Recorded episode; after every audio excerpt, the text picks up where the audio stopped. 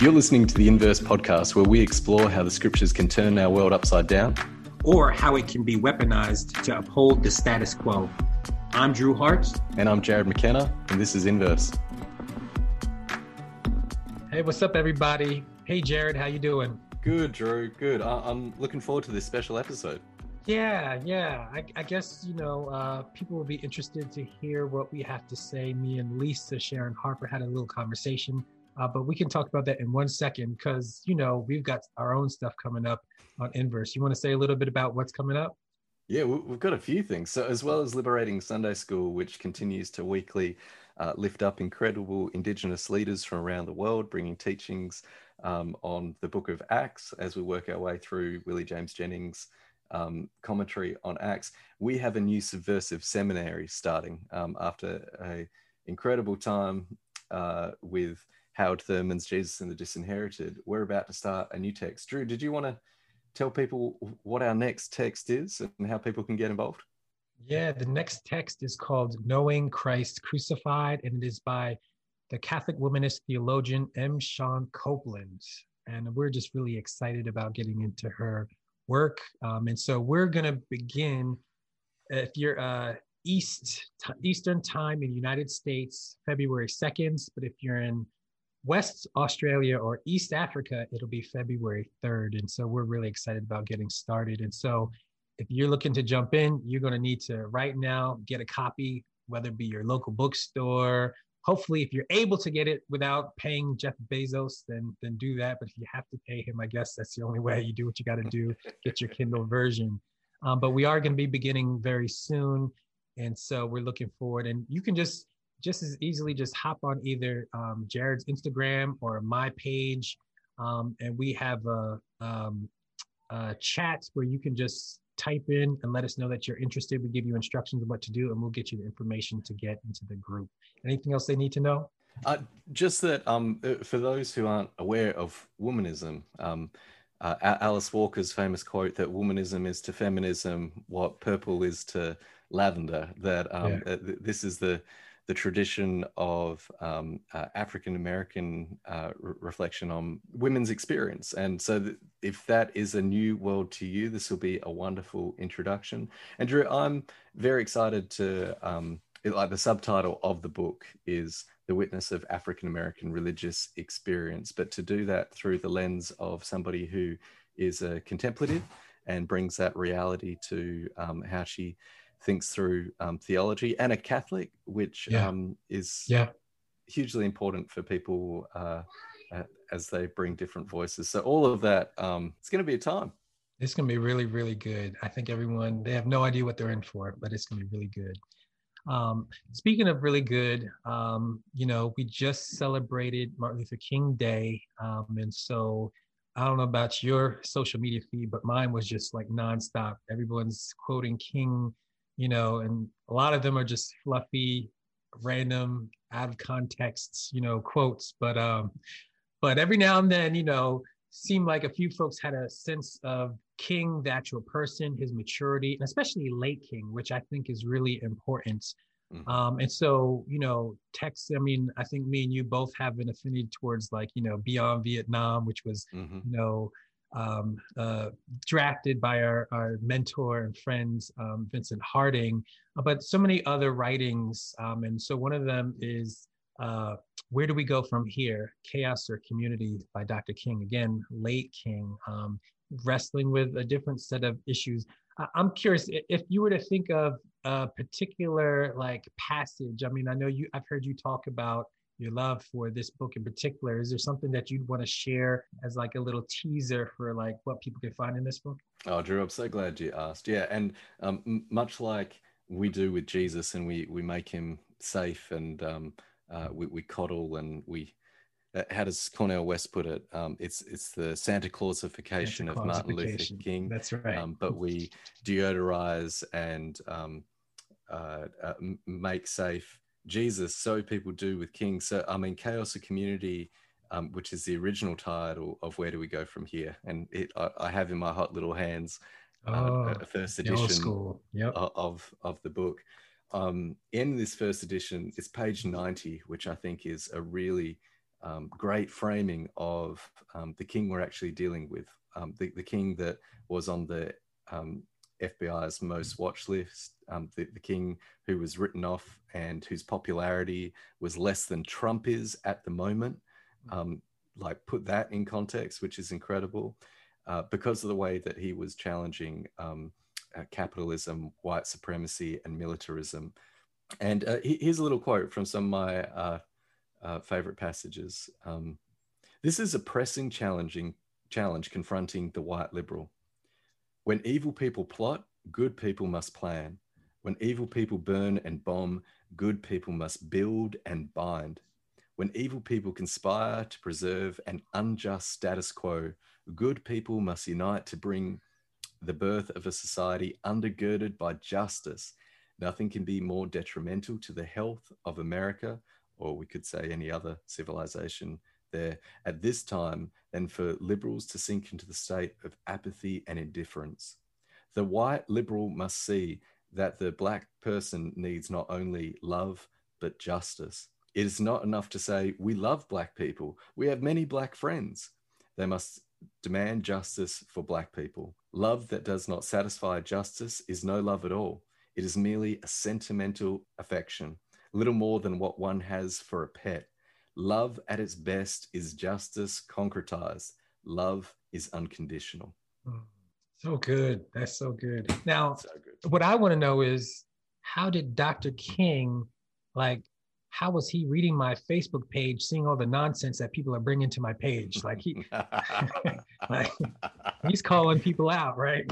Um, yeah. There's just so much of the, just so much of what we see, even still today, he was talking about um, at that moment. And so just so timely. It's just so timely. Yeah. Yeah. I, I found myself thinking about that, Drew. Um, last night, Kat and I watched um, One Night in Miami. Oh, I haven't seen um, it yet. Yes. Yeah. I still got to see that. Yep, yeah. It's on my it's list. Really, it's interesting. It, um, it feels like you're watching a play.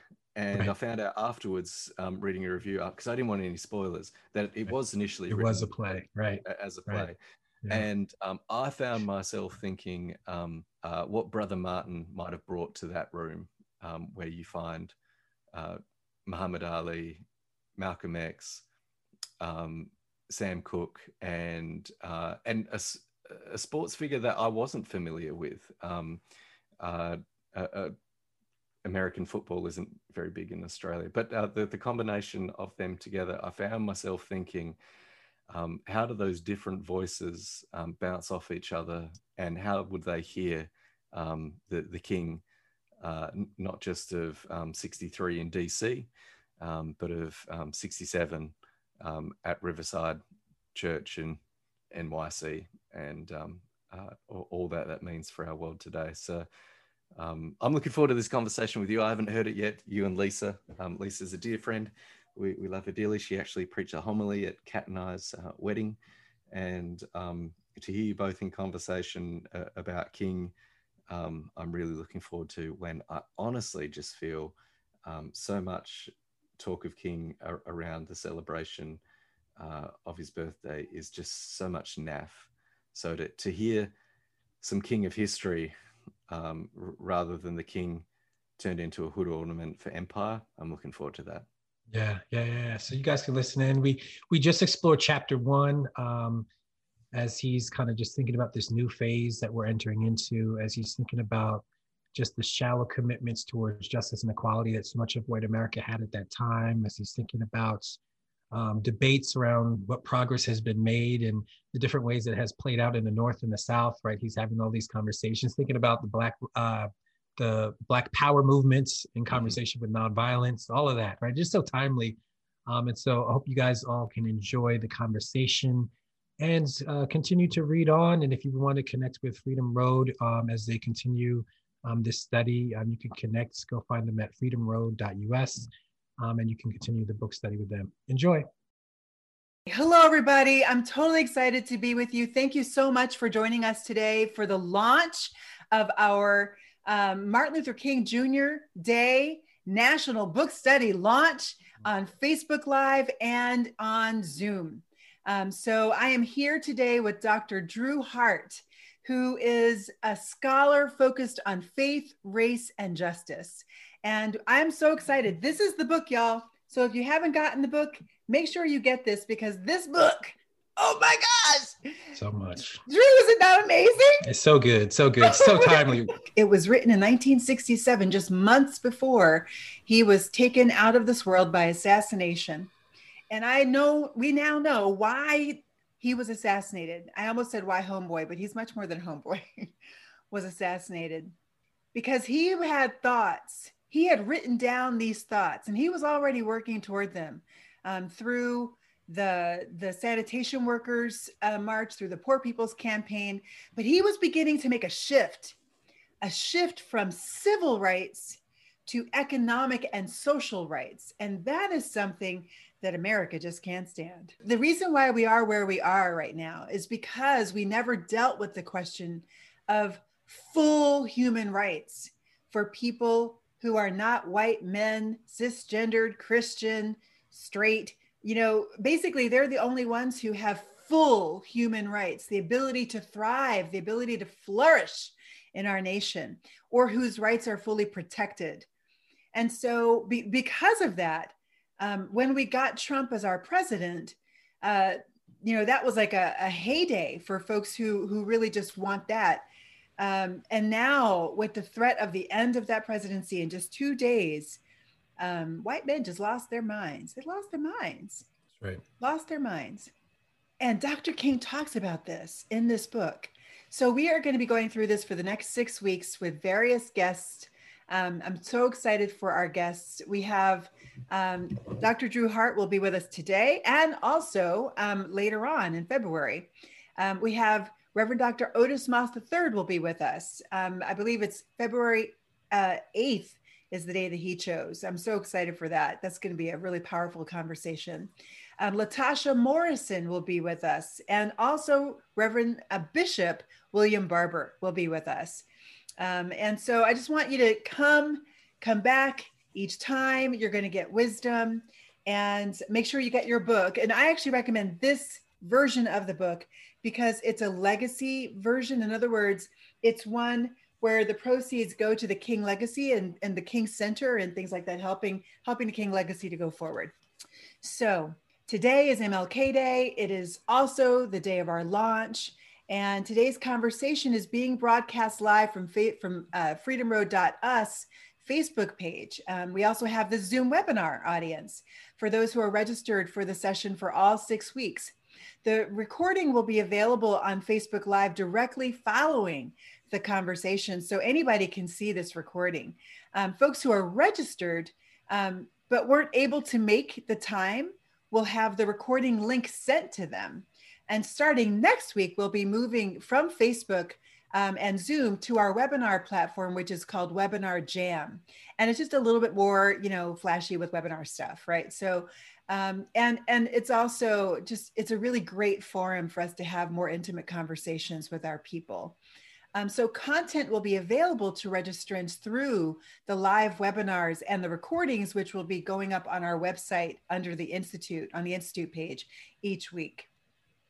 For those interested in moving forward with this conversation, the link is the link to register for the remaining five weeks is, I mean, is in uh, the chat or will be going into the chat and directly following the um, the program today, we'll also place that link in the body of the post on Facebook so that you'll have it. So I've already introduced Dr. Hart to you, um, and I'll just say that the reason why we're doing this study is because last week, actually, it was maybe two weeks ago, I picked up i was i was doing research for my own book for my next book which i've been talking about forever and i'm almost finished you guys i'm almost done it's called fortune it traces 10 generations of my family story and mm. asks the question how race broke the world and my family and how we can repair it all um, and I was doing research and I found a reference to this book in the research. So I got it and I started reading it.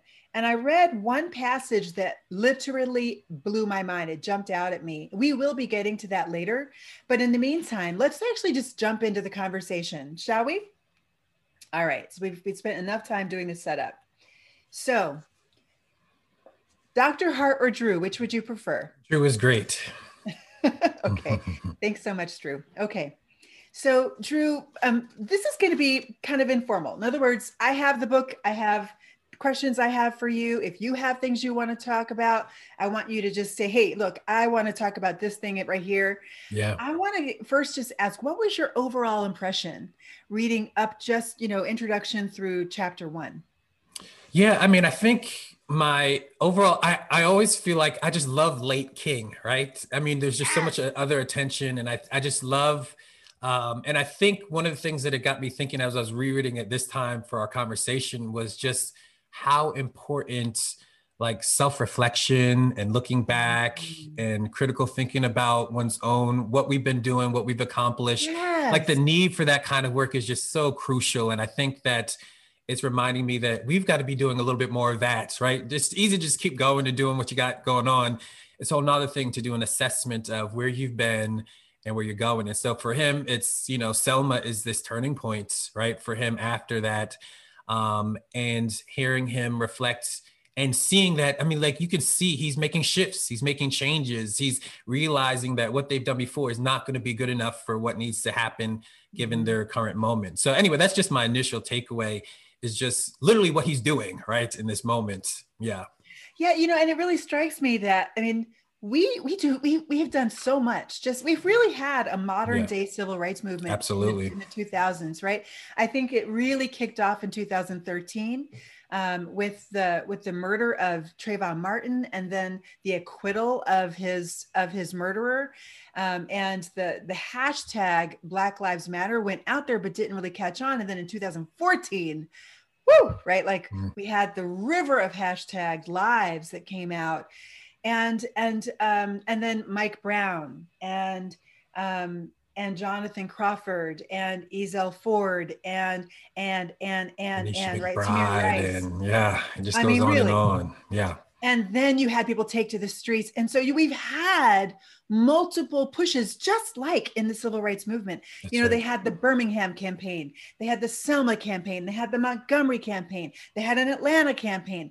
And all of these different places you had movement. And and and together they make up the movement. Well you could say that that was absolutely the case for us right now. But what we do not have well maybe we have some, but we need more of, just like you were saying. We often hear the the giants of the movement who are still living today reflect back on the movement 50 years later. And if we are studied enough, we might actually know some of their books that they wrote back then. But the thing that blew me away about this book is that this is Dr. King's immediate reflections. Yeah. He's doing midstream. Like, He's in the midst of it. He is yeah. in the middle he is reflecting on Selma two years after Selma. That's right. And telling us what happened after. And we don't ever hear that. We never hear about what happened the year after Selma. We never after. hear that. That's right. Okay.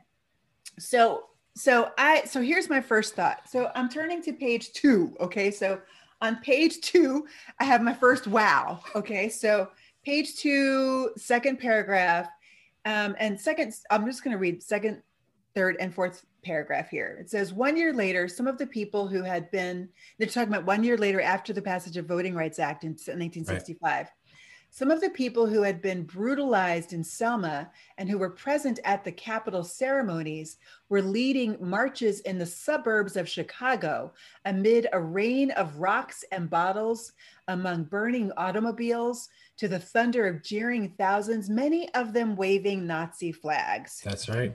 That's what I, I said. Wow, that sounds a little familiar. And by the way, I always show that Chicago footage to my students in the classroom because they know they know all about the southern stories and they That's don't right. know and i always ask them afterwards because they're shocked that they didn't know i say why do you think you're not taught this why are you the footage is there you have dr king saying that this is just as scary than anything he's seen in like alabama and mississippi and yet it's not a part of their public education. Why? So i make them think through that. Yeah. Oh my god like you just okay that's right. Let that sit people. Why do you think you are not taught this? That's good. A year later the same well that same year one year after the voting rights act some of the negro and i'm going to institute i'm going to substitute black because right. that just feels better right now. Right right right. Um, some of the black leaders who had been present in selma and at the capitol ceremonies no longer held office in their organizations that's right um, aka john lewis right? right so right they had been discarded to symbolize a radical change of tactics Right. And what he's talking about there is that SNCC, shift. and he talk he goes into right. that later with the adoption or the the election of Stokely Carmichael to the leadership. Right. Um, a year later, the that same year, 1966, a white backlash. Somebody say white backlash. White backlash. Mm. White backlash had become an emotional electoral issue in California. Okay, now this is so because we're going to get more into this. Maryland and elsewhere. In several southern states, men long regarded as political clowns had become governors or only narrowly missed election. Does that sound familiar? Does that sound familiar? Okay, watch and watch this. Watch what he says, okay? Their magic achieved with a brew of bigotry, prejudice, half truths, and whole lies. Hmm. Y'all, it's a formula. Right. It's a and, formula. And it's important what he get. I mean, because I think it's easy in our moment to be like, oh, there's something unique happening here. And he's helping us see, no, this is just what happens and has been going on for a very long time. That's in right. fact, he's recognizing that what he's seeing in that moment isn't the first time either, right? This is this is old and and so we've got to be attuned to the fact of what has come before and recognize how to respond in light of that so it's it's really important that we recognize that yeah okay so that was my first big wow what's yours yeah let's see uh first big wow um along with the reflection um let me think i, I think that maybe some of it is how he diagnoses white america mm. um I mean, yeah. he he gets really hard on the idea that um, they have a very shallow and empty commitment to justice and equality. Not that those things are absent, right? For most Americans, he says, but it's shallow, it's loose. I think is actually the language he uses, right? It's a loose definition of equality in there. Um, and then along with that, and it actually kind of reminded me of um, Dietrich Bonhoeffer a little bit, his language around um, cheap grace, right? It's mm-hmm. cheap justice and cheap equality is what basically King is getting at. And he actually um, calls it that at one point. He calls yeah. it that. I don't yeah. remember. No, he does it multiple times. Yeah, he actually literally uses that language. Um, and I think that that he's getting at, for me, it's because I, I, am thinking about like over the summer the response that so many folks had to Ahmaud Ahmaud Arbery, to Breonna Taylor, to George Floyd, yes. um, and then all of a sudden, you know, the anti-racist books were you know off Woo! flying off the shelves and stuff, and I'm glad to see all that. Um, but but I always am concerned when things just seem to be like people want ideas in their heads um, but not necessarily a commitment that's going to require any personal costs and any social costs, right? Okay. And yeah. I think that that for me is pretty significant to name the way he names it. I think is really important um, for our, our moment today. He does, doesn't he? So I, I'm going to just go through a couple of different places that actually get us directly to what you just mentioned yeah. um, in the book. So one of the things that he says that kind of blew another thing that blew my mind um, on the same page, actually on page two, we're going to say it on page two. So on page two, bottom of the page, during the year, that same year, in several northern and western cities, most tragically in Watts, young blacks had exploded in violence, right? Yeah. So, oh, I'm sorry. Uh, oh, I'm sorry. So, well, that's the White the Watts riots, which happened August um, August 1965, and so I'm sorry, I, I actually meant to mention something else here. So the bottom line, what I'm getting at here is that there was there was an appeasement that happened from the north, and what he gets at many many times is that the north tends to work with, compromise with the south to appease it so that it doesn't explode. That's and right. Always, oh, this is what I was getting at that black people are the sacrificial lamb That's on right. the altar of those compromises. That's right. That's right. Not now it's not just black folk, it's people of color, it's women. Color. Yep. It's, it's, trans, it's LGBTQ, That's it's right. everybody who's not white, male, cisgendered, straight Christian man. Yeah, that's right. Yeah, and that's I mean, so I remember the very first time I learned about um, how Reconstruction ended and mm-hmm. learning about white Northerners basically doing that same thing, right? Yes. Um, reconciling with white Southerners so that they could keep the peace, right? At the expense of Black people. Oh, yeah, I guess we'll have to allow um, all kinds of white terrorism to be unleashed on Black people's lives, but we're willing to do that for the sake of white peace across the nation. And so that's some of the same patterns, again, that we're seeing in our present time. Um, and yeah, I, I just think that we have to watch. It's scary sometimes when even folks, and I'll say white folks in particular, who in some way or form say they're committed to equality and justice, and yet still um, they're willing to sacrifice us at the expense of keeping the peace, so to speak, right? Um, and that's dangerous. That's always been harmful. Uh, sometimes disruption and tension are much healthier things than keeping the peace. And they always, especially in the church, don't they use unity? Unity. Oh, but everybody you loves are, you. You're disrupting Christian unity. Right, right. By protesting, by raising these issues of race. You're you are you're you're compromising unity. Right. Right. Now, somebody asked me about that once. I think it was on a podcast maybe a couple months ago. And I said, you know, who do we need to be unified with? Right. That's what the we, question. What are we unifying around? We got to clarify that. Yes. Um, if we're not unifying around justice and equality and centering those who are most vulnerable, those who suffer most in our society, then something's wrong. Yes. Okay. So he asked the question on page three. So we're now at page three, y'all.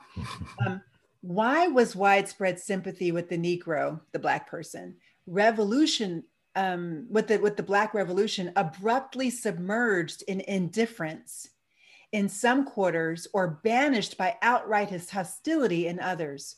Why was there ideological disarray? So that feels like I just feel like this is exactly what's happening. You know, okay, so there's another place. Um, this is my my my third wow. Okay, so page four. Um, he says all right, I'm to go back a little bit. He says, the outraged white citizen had been sincere when he snatched the whips from the Southern sheriffs and forbade them more cruelties. But when this was to a degree accomplished, the emotions that had mo- momentarily inflamed him melted away. White Americans left the Negro. All right, I got to say it because I just, just, he says it a lot. So there yeah, you go. Yep. On the ground, and in devastating numbers walked off with the aggressor. Hmm. Do you hear it? Did you hear what he just said? Right. We were sitting there whipped on the ground. Hmm. They stopped the whip, and then they, you know, went off with the aggressor and had coffee. Right. And right. it makes me, I don't know if it's intended or not, but when he's saying that, it has the Samaritan story in my mind, almost like he's yes. invoking that in the backgrounds. Yeah. Ooh, that's good. That's good. That's good. And then he says, um, blah, blah, blah, okay, it appeared that the white segregationist and the ordinary white citizen had more in common with one hmm. another than either had with the Negro. Yep. All right. So I was thinking about this in relationship to George Floyd and what you were talking about, but you just said, I mean, you know, look, my book actually reached a level on Amazon it has not ever reached before. Right. So I'm yep. like, hey, yep. I think we all experience that. They're I reading. do not disparage. Please right. buy away the very good gospel, y'all. So right, and Drew Hart. Drew, what is your book's name? So uh, first one, trouble I've seen, but then uh, who will be a witness is the second one. Yeah. Who will be a witness? Who will be a witness? Right. So trouble I've seen. Who will be a witness? Very good gospel. Buy the books. Get the books. Um, we're not disparaging that, but folks bought those books folks clicked in and said, I'm following on Instagram. And that was all around George Floyd's death. And a lot of people showed up and voted. The question now, though, is with the threat of the white nationalists who are showing up at capitals, unhooding themselves in your churches. How much will you do to appease to strike compromises, to say, let's slow down, right? right? Let's slow down and try to bring them along while your, your brothers and sisters of color are laying on the ground. Hmm. Still laying That's on right. the ground. That's right. All right. So I want to ask the audience actually, can you write in the chat So people who are are on Facebook and people who are listening to us here in the Zoom room, can you ask? I mean, I, would like to ask you the questions that Dr. King asks at the bottom of this page. He asks, "Why is equality so assiduously avoided?" That's that's a deep question. Why does white America delude itself? Because we know people are deluded. I have people because because we are doing this study. I have had people for the first time write back to me on my email list saying, I am banning you. I am going to, I mean, you are wrong if you're saying that Trump is has ever uttered a word of violence. And I didn't even say that. I just said there was an attempted insurrection and they were like, that was Antifa. Oh my gosh. So so I I, I want to ask, I'm asking you now, put it in the chat. Why does white America delude itself? And Dr. King asks, how does it rationalize the evil that it retains? Hmm. How have you seen in your church, in your community, in your family, around the dinner table, how have you seen rationalizations of the evil and he's saying that it's, it's actively retained through the compromises. All right. So, how have you seen that? Dr. Hart, Drew, how have you seen that? Yeah. I mean, I think I always, there's a few things I always turn people towards. One is the idea around how we talk about ignorance, that there's such things as willful ignorance, right? Not all ignorance is the same. Um, and sometimes people choose to to believe what they want to believe. Now, I won't lie, like we're in an interesting moment today in terms of algorithms and all that stuff that make it even easier to just you start down that path and then the path is given to you, right? Yes. Um, and so you can go deeper and deeper. And so I do recognize there's some challenges, but nonetheless, what he's describing is still at the at the heart the same thing, right? This choosing willful ignorance, choosing the lies, choosing the deception, and then on top of that, then telling another narrative that um, covers up the truth of what's actually happening, right? I mean, I think that at the heart of like why so many Americans are so stuck on talking about American exceptionalism is because it, it it blurs and covers over the truth of genocide and slavery and Jim Crow and all kinds of racial oppression that's going on in this land. And so I think those two things for me are really significant. But I do think again, we're in a unique challenge where I think, especially in churches, they're gonna have to think very hard about how do you disciple and form people oriented towards justice and freedom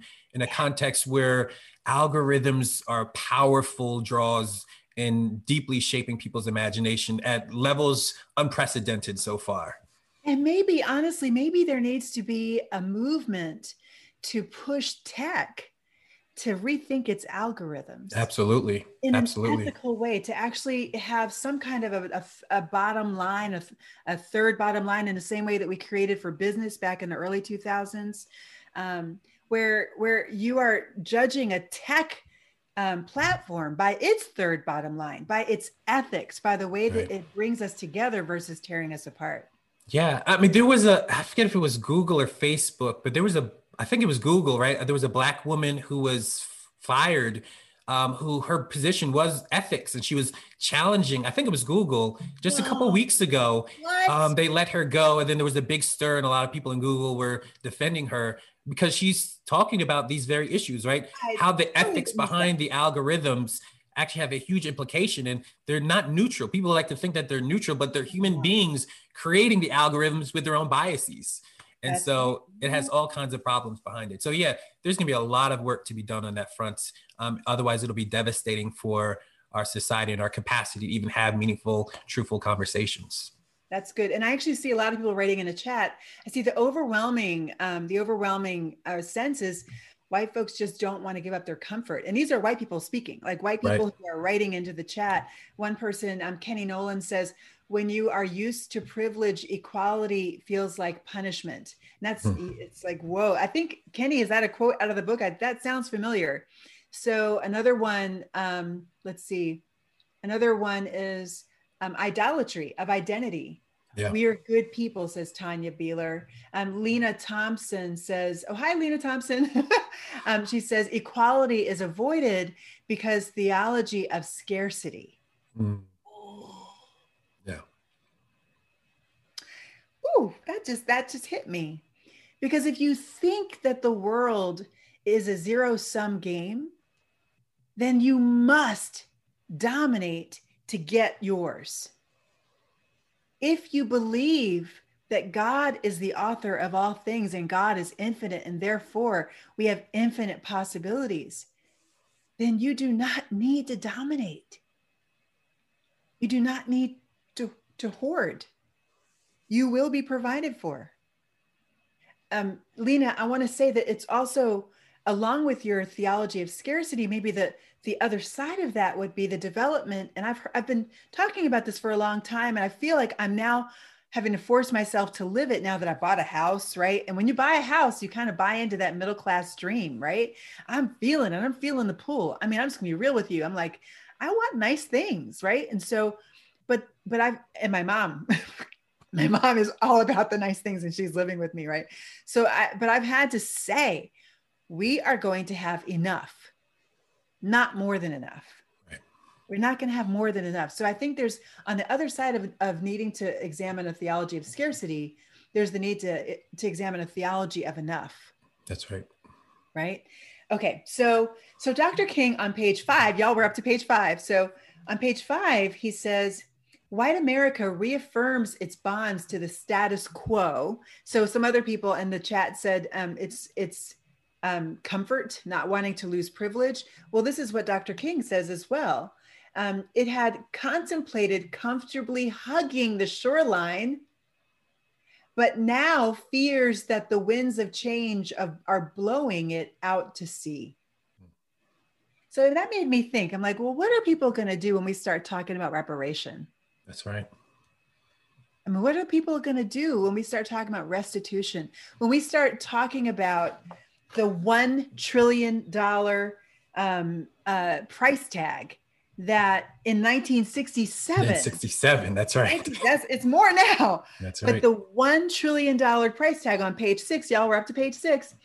Um, cha- uh, paragraph two the assistant director of the office of economic opportunity hyman bookbinder love that name in a frank statement on december 29th 1966 declared that the long range costs of adequate implementing programs to fight poverty, and the reason why we're focused on poverty here and not just um, quote inequality for Black people is that at that time, about 50% of Black people were poor. More than 50% actually of Black people in America were living under the poverty line. So poverty and race were intricately married.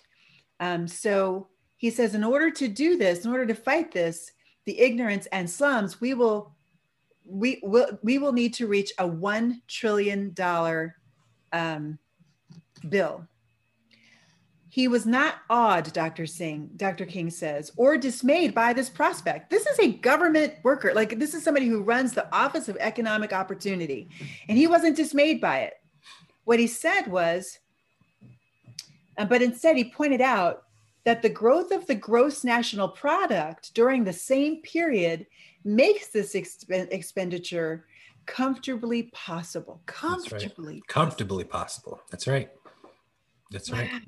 And that's huge. I mean, if you think about I I've been it's just so fascinating what happens when things impact the whole nation versus when they just impact certain groups, right? So in our moment today, they're talking about one trillion dollar. There, Biden's got a whole one point two nine trillion dollar. Right. They're not. A, they're not afraid of these numbers. They're not no. afraid of these numbers at all. When it's impacting everyone, impacting themselves. Yes. Uh, but when there's been direct harm against Black people, and there's the opportunity to rectify it, to make it right, all of a sudden, oh, we don't. Where, where's the money going to come from? We don't have that kind of money. No, they always had the kind of money, and we could have done it comfortably at any point and still could do it comfortably at any points and it will not fundamentally change uh, anybody's way of life. You know what i mean? It's just a matter exactly of willpower right. yeah. and in fact dr king goes even further with with this man's quote. He says um, um, it is he said as simple as this. And i actually so I, I didn't only underline this i did a little squiggly so that i could really see it.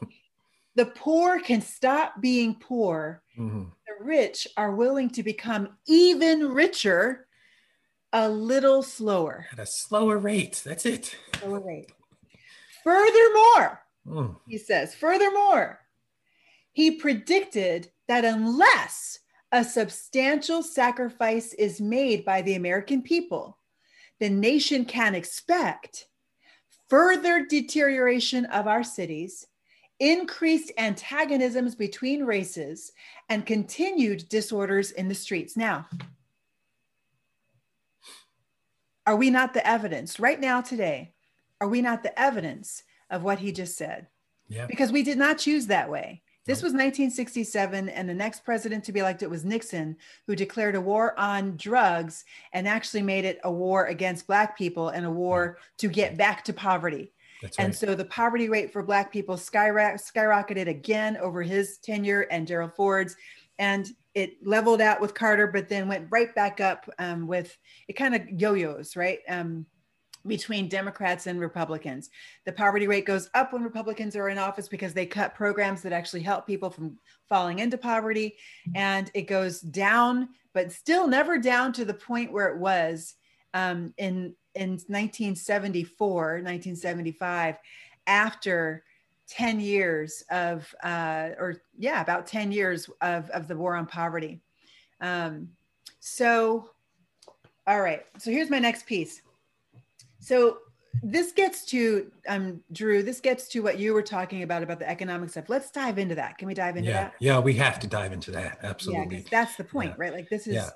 This is the thing. Dr. King is is shifting in his last year. Last year's he's shifting from only looking at civil rights, as in they're called negative rights. They're the right to exist, basically, to economic rights. So what he says on, on page seven, y'all, we're up to page seven. Here we go. He says, and actually bottom of six to top of seven, when the Constitution was written, a strange formula to determine taxes and representation declared that the Negro was 60% of a person. Remember that? That's called the three fifths compromise, right? Right. So today, this is today, 1967, another curious formula seems to declare Black people are 50% of a person. Now, where does he get that from? This is where he gets that from. Of the good things in life, Black folks are approximately, Black folks have approximately one half that of what whites have. And of the bad things in life, Black people have twice the amount of what white people have. That's right. So I did a little bit of research and I just, you know, to update this because that was back in that day. All right, y'all. So hold on. So do you know the median wealth gap? Do you know that, you know that figure? Drew? I'm not sure if I know it off the top of my head. Okay. Yeah. Sorry to put you on the spot. That's all right. okay so median wealth gap between black and white and i and actually i used to and i have i mean up to last year i was using a particular figure that i got back in 19 i'm sorry 2016 but this has been updated now to 2000 uh, or actually no this this was done in 2016 and was updated in 2018 right so as of 2016 the wealth gap is as such the median white median white family has a wealth base gross of $171,000. That means they have liquidatable expenses minus debt of $171,000. That's the median. That's not Right. the average, it's the Right. median, meaning the Right. middle. This is what middle class looks like for white America. What do you think the median is or was in 2016, the year that um, that America kind of elected Trump to be president? What do you think the median was then I would put a, about a tenth for Black that. folk? A tenth of that would be my guess. You were literally light, right. Yeah. It was one tenth of that. It was it was Yeah. seventeen thousand dollars. It always hovers around a tenth. It's been staying there. Yeah. So here we are not half. We are not fifty percent of a of a human being. We are ten percent of a human being. Yeah. Now, now, um, now I went, did a little bit more research and I asked, okay, so what about weekly wages? Because you know he talks about wages and income, And weekly wages in 2018, so this is updated a couple more years, still, but in the middle of the Trump presidency, median weekly wage for Black folk. What do you think it was? And everybody else put it in the chat. What do you know. think the median weekly wage was for Black folk? At that time, for him? In 2018. Oh, in 2018. In 2018. Yeah, that I do. Like the middle. Again, not the average, the middle. What do you think, folks? Write it into the chat. What's the middle? What's the middle line for weekly wage? Weekly. So $10 an hour, says Shoni Scott. Shoni, do that in terms of weekly. Like what would the weekly number, like the weekly check somebody takes home, would that be? Drew's doing the math. Okay, so Lisa Klein says 500. Rashawn says six, uh, 600. 600, 350 a week, says Angela Lofton. Okay. Lisa, 400. Less than 4,200, says Steve. So, so less than $4,200. Steve, that's a very good safe bet. Yeah. so in 2018, the median wage for Black people was $694. For Hispanics, for Hispanic people, it was $680. So it was even lower. For white people, it was $916. This is the median.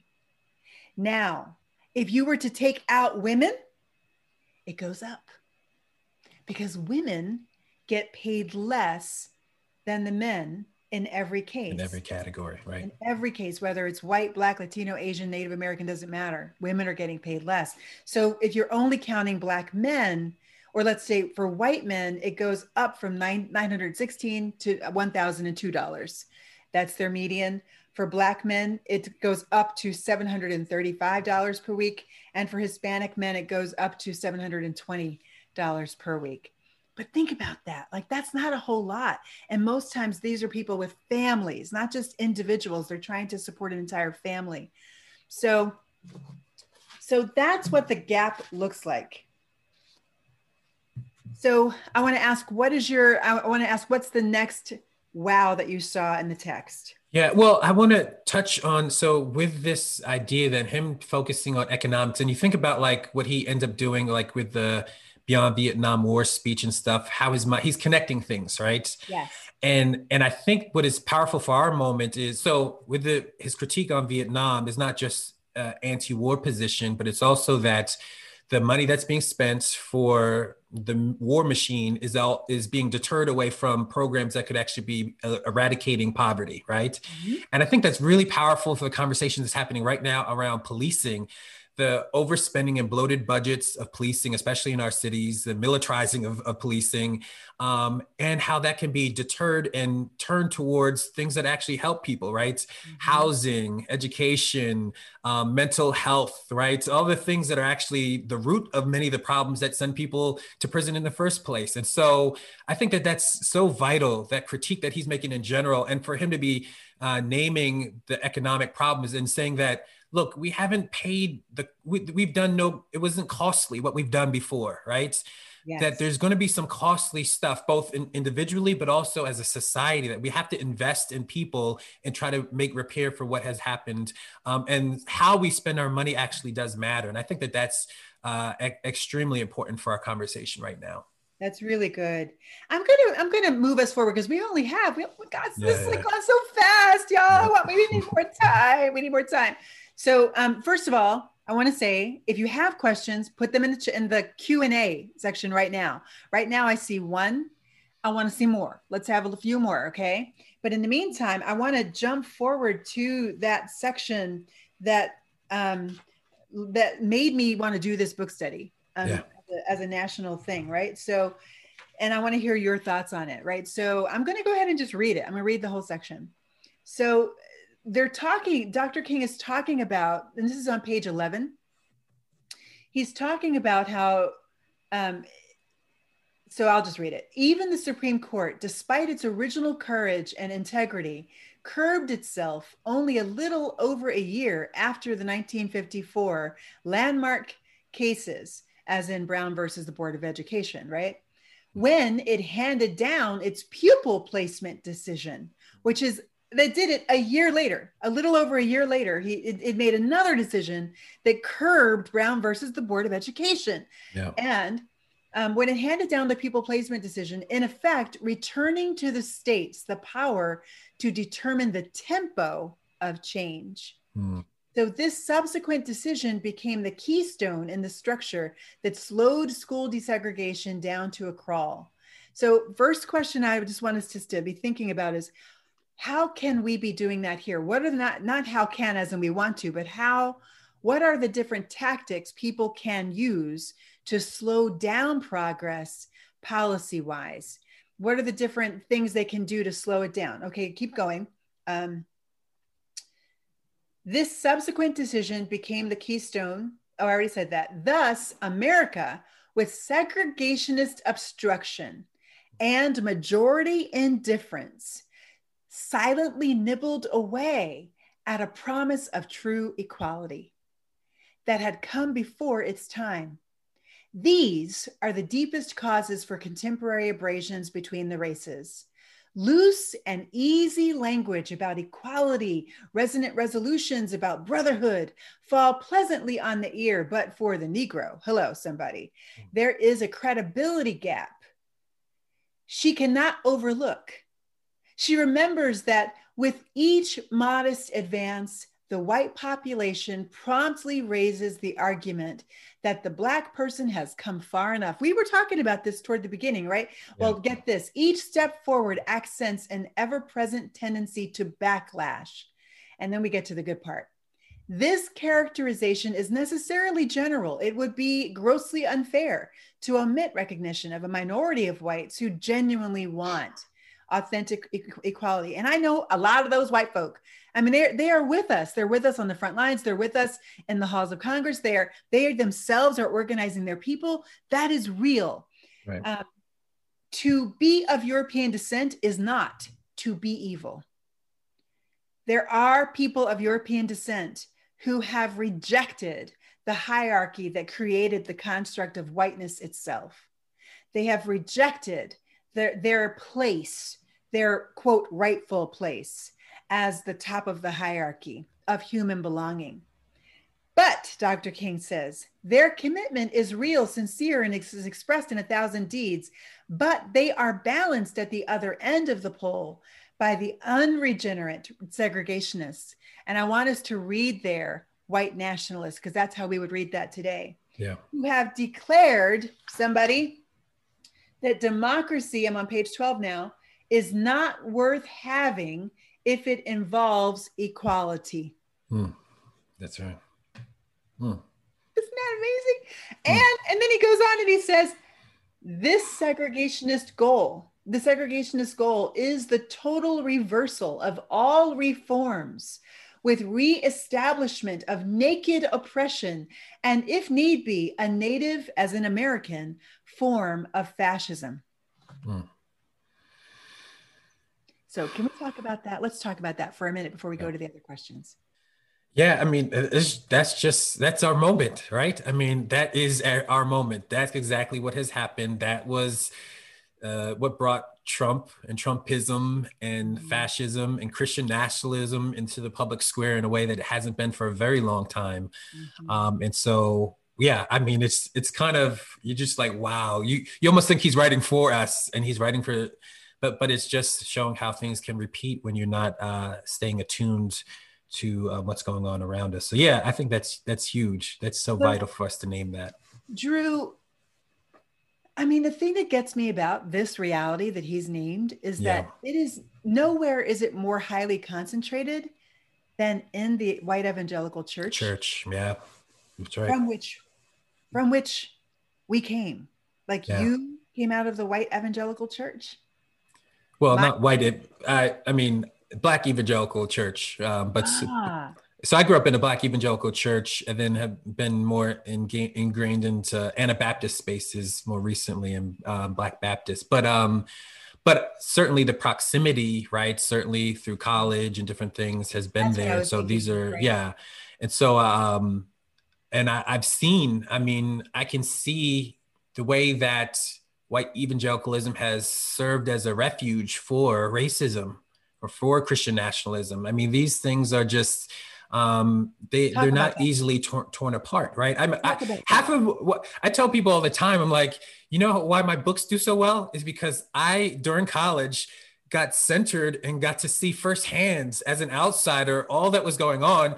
Half of my stuff is just telling stories of, of but, but as an outsider, describing is just descriptive yeah. of just. I mean, the one moment I, I described being on the dorm. I remember one time we're hanging on the dorm, and all of a sudden people start chanting USA, USA, USA. And I'm thinking like out of nowhere. There was it wasn't the Olympics, it wasn't, it was just out of nowhere. I'm thinking like this could never happen among black people. Like we just don't do this, right? Like where is this coming from? It's like it was like literally just like, and that's something it, it's so deeply ingrained and meshed, mangled into Christianity. It's into their mainstream version of Christianity itself um, and it has diseased the tradition. I mean, I think uh, Jennings says it right. A diseased social imagination has been birthed out of it, um, and everything it does then out of that vandalizes the name of Jesus. Everything. It's because it's none of it is untouched. Yeah. That's deep. That's deep. Yes, Lisa. He called it fascism. Yes, he did. Yes. So Lisa, Lisa Keller said, or um, Kill Kilheffer said he called it fascism. Wow. Yes, he did. Yep. Um, the thing that kind of blows my mind, a lot of things are blowing my mind today, but the thing that, well, another thing he kind of names on the next page, page 14, he says, the 10 year, now this was really interesting because what he did was he revealed part of the strategy, like the core of the strategy of the civil rights movement. He said the 10 year assault at the roots of fundamental, or sorry, at the roots of segregation was fundamental to undermining the system.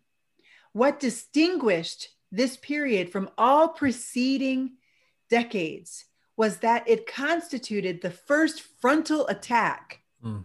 on the racism at its heart. Since before the Civil War, the alliance of Southern racism and Northern reaction, and that Northern reaction he's talking about is the reaction to appease, to compromise, right? right. Has been the major roadblock to all social advancement. The cohesive political structure of the South, working through this alliance, enabled a minority of the population to imprint its ideology on the nation's laws. That's right.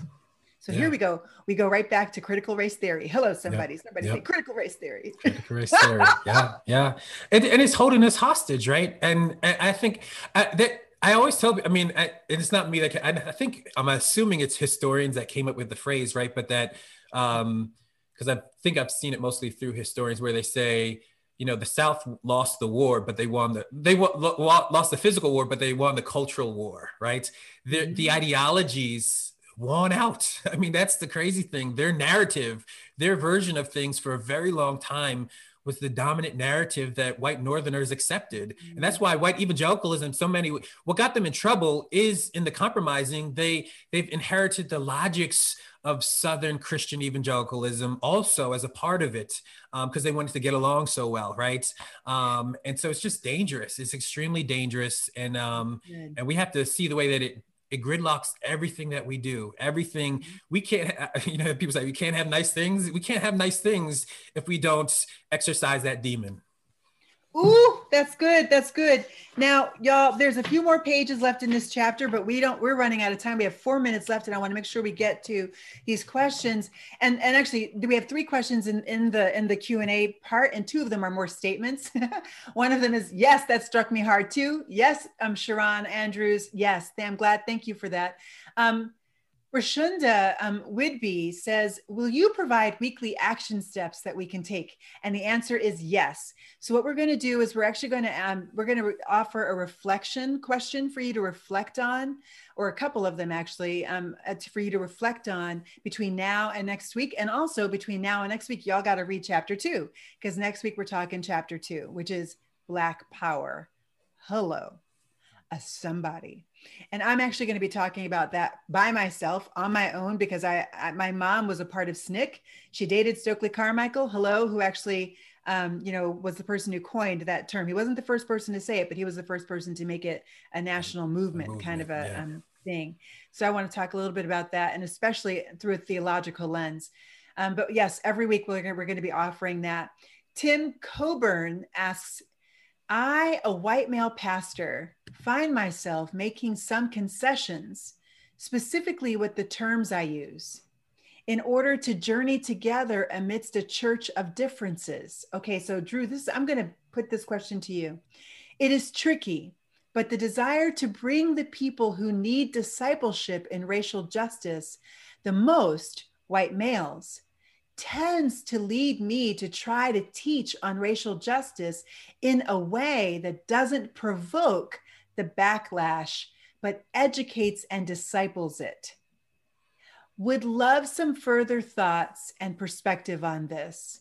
Mm. Just not sure how to determine the appropriate tempo of change in our context. We are in downtown Sacramento and have a lot of differences in our church and community. Tim, thank you. You literally asked the question.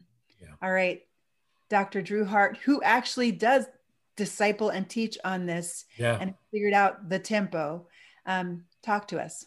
Yeah, I mean, I think some of this is going to forced us to do some self-examination work around our own priorities and how we value different people in actuality in community. Because i think the temptation that we're all socialized into is to center white men in everything that we do right? In our work. Even when we're doing anti-racist work the temptation if we're not unconscious will be centering white men and their lived experiences. But by doing that you will by by definition be putting other people more vulnerable um, in harm's way in, mm-hmm. in the conversation. And I think as followers of Jesus, I think the teaching is pretty clear. The first are last and the last are first. We, we see Jesus centering um, those who are most vulnerable, centering the least, last, and lost in society, centering uh, the Samaritans, vulnerable women, the poor, right? Those who are most stigmatized. Um, as the starting point. Not that there's not a space, there's a space for the centurion to come and to recognize and let go of his authority, right? And come in into that space, but not not to the exclusion of and marginalizing of other people. So I think that that's really the hard work. That we don't want to get to the point where there's no place for folks to have repentance, but we can't be so focused on their repentance that we're willing to harm the very people that we say we're committed to, right? And so I think that affirming their dignity, their worth, their value has to be enfleshed in our actual practice in community. I always say for inverse, I'll give a shout out again. Like we have a practice. We say uh, first or last and last or first, even in terms of speaking and who gets to speak when, right? And we invite Black women and women of color in, in particular to start off in terms of when we get into our conversation time, right? And we actually tell white men that they're going to be our leading listeners, right? They'll get their moment, but they're going to be last in line as it relates to who enters into the conversation. How do we flesh this stuff out in real ways? And what is surprising is that a lot of people actually, even the white men, come to realize this is actually really meaningful that this is liberative for them too that this is not to harm them that we care about everybody um, but we also got to unscramble the hierarchies that we've been uh, socialized into you know, it's funny because we actually have an example of this in scripture. It's called Acts 6. Acts 6, right? exactly. Acts 6, that's exactly what Acts 6 was. Acts 6 was that moment of decentralization of the majority culture um, in the in the first church, and in, in literally the very first church you had the, the majority culture there were the Jews, the, the Hebrew, Hebraic Jews, and the Hellenist Jews, the ones who had converted into Judaism, were kind of on the outside, and they were getting short shifted, right? They were the ones who, like in their daily worship um, uh, uh, appetite, they were they were starving. They weren't getting it. They weren't they weren't being fed. Literally weren't being fed. Yeah. And so the Hellenistic um, brothers and sisters said, "Yo, my, y'all aren't feeding my mama." Like you know what I mean? Like, come yeah. on now. So what did they do? They shifted. They shifted the power and they centered the Hellenistic Jews. Right. And they said, "Y'all get to actually now decide who gets fed when." Everybody, not just you go feed your people, but you now head up food distribution for everybody. That's a shift of power. That's a moving from the margins to the center and, and a shifting of from the center to the margins, quite That's honestly, right. to, to the circle, the larger circle for the, the Hebraic Jews who had run everything up to that moment. That's right. So that's that's really great. Thank you so much for that. Okay. So, oh, we have a few more questions in the chat and we are a little bit over, but we actually got a little bit of a late Starting start. a little so late, we'll- right. We'll, we'll make up for that. How can we hold the new administration accountable, says Monica Taramani. We need progress, and now is the time, overdue in all honesty, instead of looking to appease across the aisle. How can we hold the new administration accountable? Well, first of all, we can hold them accountable by making sure that we are continuing to raise our voices. We are raising our voices in Congress because Congress responds to their constituents. So you need to be writing to, tweeting to, and visiting your elected officials, whether they are your city officials on the city council, your town council, your school board, or whether it's your state and federal officials, your senator, your your local house member, not local, but your your your state's house member, um, your district's house member rather, and you can also um, uh, write to and tweet to President Joe Biden when he is sworn in. You can do that. And I'll tell you, they listen to that stuff. They actually do. So you need to be raising your voice on online, but don't just raise your voice. Talk to your people. Because the thing is, politics, I love Jim Wallis has a really great, great quote. And I I, I was um, I worked with him for uh, six years. And so I learned this like the back of my hand, but it's true. There are three kinds of politicians there's the kind of politician who is dead set against, it's the segregationist, who is dead set against movement or reform. And so no matter what, no matter how lo- logical, you know, uh, your proposed policy is, they will oppose it. Then there is the politician who puts his hand up to the wind and says, which way is the wind blowing today? And the wind is the polls. which wind which way are the polls blowing today? What is the what do the polls tell me that the people want? And wherever the people want they will go. That's called the movable middle. And then there are the politicians that are actually in office to do justice. They are there because they so deeply believe. They've already read this they already know the way to go or they have a very um, sharp sense of it. And so you don't need to push them. They're there you need to partner with them. Um, and and you also need to to um, support them in prayer um, and and and correct them when they go off track you know say oh wait a minute ethically what you just said is actually not right right? So so they're not god. Um, you need to center your faith. So so how do you hold this this administration accountable we're not sure yet we don't know yet whether this administration is going to be this kind of an administration or the kind that is in it to do justice we don't know um, Biden is not one of the most progressive people in Congress. No, he's not. He's actually very moderate. Um, and that's one of the reasons why he was elected. Right.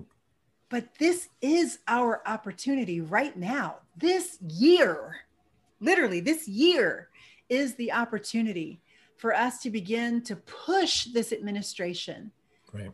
to go beyond the status quo that Dr. King um, so rightly pointed at that white moderates want to keep and therefore keep their black and brown brothers and sisters on the ground. So, how do you hold the administration accountable?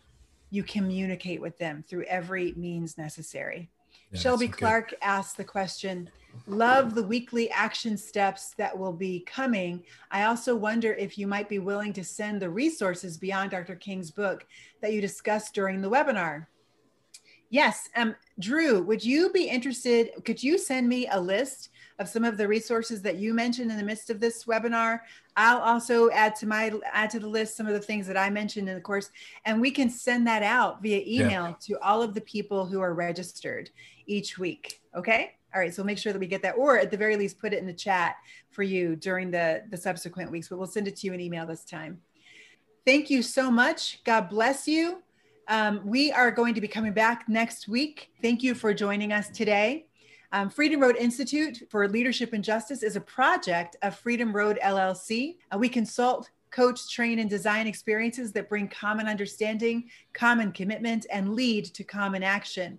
And the podcast, which this will also appear on the Freedom Road podcast, um, is recorded in Philadelphia, Pennsylvania. And this episode is also recorded in partnership with Inverse Podcast. So this will also appear on Inverse Podcast. You can find out more about our work at our website, freedomroad.us. So we ask you to stay in the know by signing up for our updates. We promise we will not flood your inbox.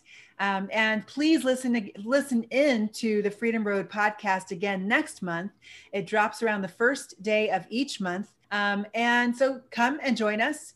Join us on Freedom Road and join us in the, in the Institute where you can have an incredible learning journey. Um, and the one that we're about to embark on, we are embarking on, asking the critical question where do we go from here? God bless you. Thank you. The Inverse podcast is proudly supported by you, the listener. And if you want to join the revolutionaries who are helping us have conversations about how this ancient text can still turn the world upside down, why don't you head over to patreon.com slash inverse.